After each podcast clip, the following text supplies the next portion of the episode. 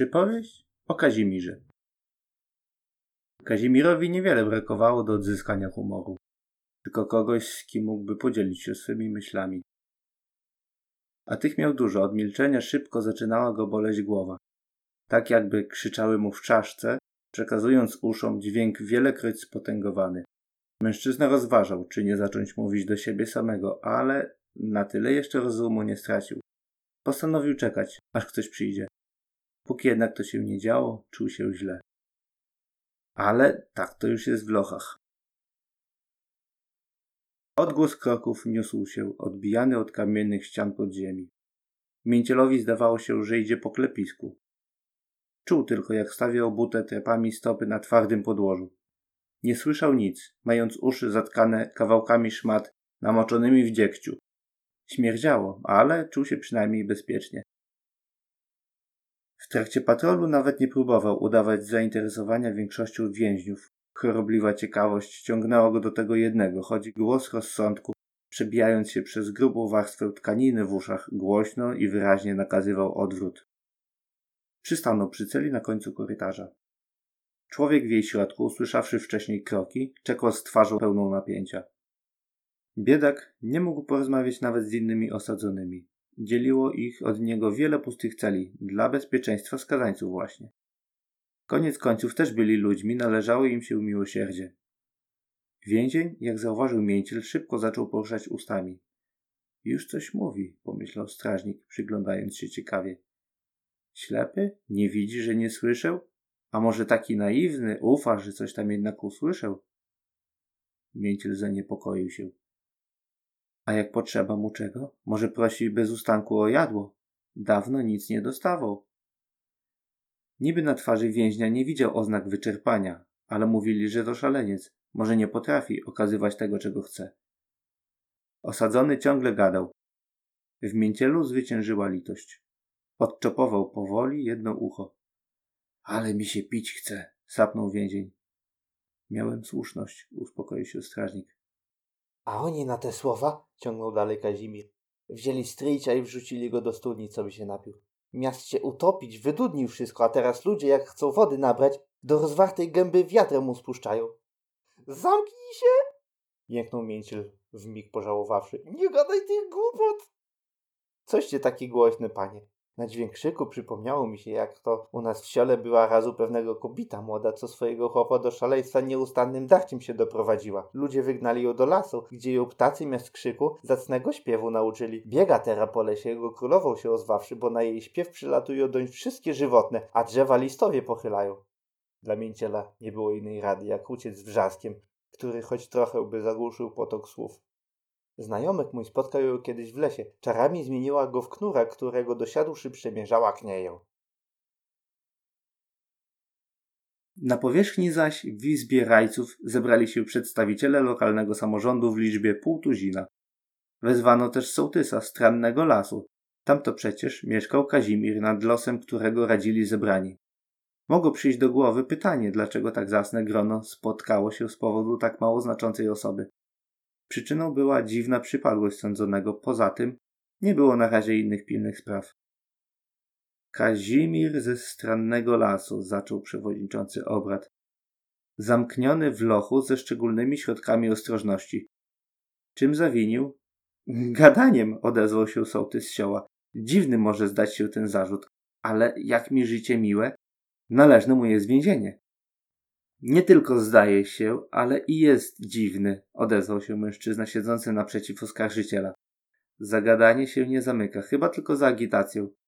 Ale to sielski głupek, gdzież taki agitacja? Pewno nie wie nawet, kto w grudku nad radą piecze ma, nie mówiąc o wyższej władzy. Nie odpierałbym zarzutu tak prędko, poparł sołtysa szef strażników siedzący na szczycie drewnianej ławy. Pilnujący go, wszyscy jak jeden mąż, boją się patrolować lochy więzienne. Owszem, wolni od zabobonów nie są, ale przesądy co najwyżej niepokój mogą powodować. A oni z podziemia jak tonący skipieli wyskakują. Jak ich zapytać, to wiecie co mówią? Że głupoty gada, nie dziwne to? A już ci dziwne odezwał się rządca placu targowego, ale nieodosobnione. Takoż i na targu ów był. W niewyjaśniony sposób namawiał kupców, a to żeby darmo towar dawali, a to znowuż odpędzali spożywców. W końcu porzucali niektórzy swoje stragany, czasem w strachu uciekając, czasem prosto odchodząc, nie ważąc na swój dobytek. Tedy gusła, odezwał się milczący dotąd uczestnik obrad. Trzeba się ratować na kształt zarazy, usuwając chorą jednostkę, nim krzywdę wyrządzi. Ale gdzież gusła? bronił dalej radny naprzeciwko sołtysa. Toć to głupek, chyba tylko mógł być przez kogo innego zaklęty. Nawet jeśli, usunięty być musi.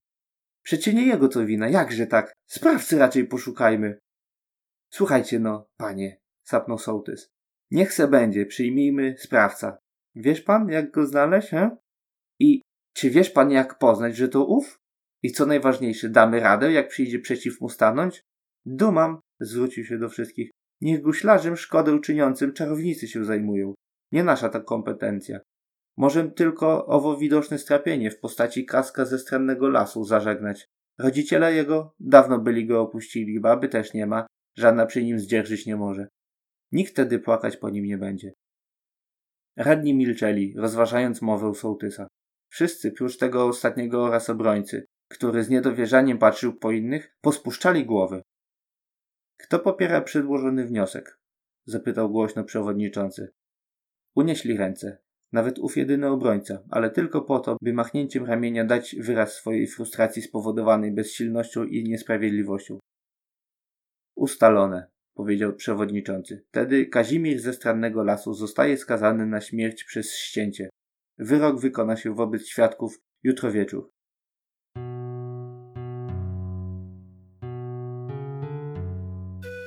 Zacisnęliście panowie tak te więzy, że mi ręce przed niej odpadną. Zresztą, podobna rzecz już mnie kiedyś spotkała, skarżył się Kazimierz. Okowy urżnęły mi dłonie, które do lasu na palcach uciekły. A gdy później głowa się odcięta odtoczyła, cięgiem gadając jeszcze, przyleciały z powrotem, ukradły ją, a później i resztę członków i się złączyło wszystko na nowo. Prowadzący go na szafot strażnicy nie odzywali się. Wiedzieli już, że byle słowo może wywołać kolejny temat i potok zdań. Tym razem jednak nawet to nie było potrzebne. Patrzajcie, panowie, ile luda przyszło. Oby im tylko miejsca starczyło, bo niegdyś się tak stało, że w podobnej tłuszczy jedni na drugich włazili i się ręcami i nogami sklejali. Inni to nawet aż tak się spajali, że do połowy jeden, do połowy inszy się ostawał. Czasem pół baba, pół chłop. Dziwno się działo takoż, jak dziadki się ze staruchami łączyły, albo kupce z kalicunami. Bliżej stojący w tłumie śmiali się. Nie wszyscy jednak. Niektórzy zaniepokojeni gadaniem oglądali się. Zupełnie jakby wierzyli, że odpowiedziany przypadek może się powtórzyć. Strażnicy prowadząc Kazimira weszli po drewnianych stopniach na szafot. Tam już czekał Kat oraz przewodniczący Rady Miejskiej. Kazimirze ze strannego lasu, zaczął radny. Zagusła i zakłócanie ładu społecznego Zostałeś skazany na śmierć przez ścięcie, co niniejszym się wykona. Kacie, czyńże swą powinność. Pono jest kraina, gdzie ludzie miast rąk, siekiery i tarcze mają. Gadał dalej Kazimir, nie przejmując się wcale, że właśnie układają go na poszczerbionym i okrwawionym pieńku.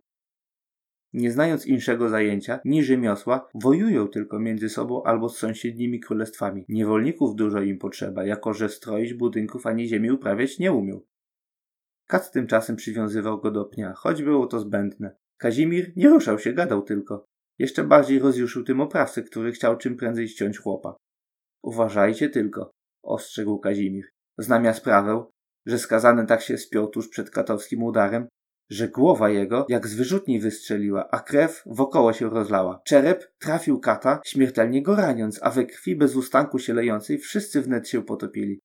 Topór opadł. Kat w prawo już po pierwszym ciosie odciął głowę, która jednak zamiast wpaść do przygotowanego wiadra, przewróciła pojemnik i potoczyła się na ziemię w błoto. Ło, jak w młyńskim kole! Gadała dalej głowa Kazimira. Pono są krainy, gdzie buduje się wielkie drewniane koła na kształt tych młyńskich właśnie. Ludzie włażą doń i kręcą się nie wiedzieć na co. A mówiłem, że już raz tak było, że głowa moja żywa się ostała. Mam nadzieję, że znów się razem z członkami złączy. Żyje! pomyślał zdumiony rajca. Tak jak mówił, głowa odtoczyła się i dalej gada. Brakuje tylko, żeby reszta stanęła, podbiegła doń i włożyła sobie ją na powrót na szyję. Wychodzi, że mówił prawdę. A może zawsze mówił prawdę.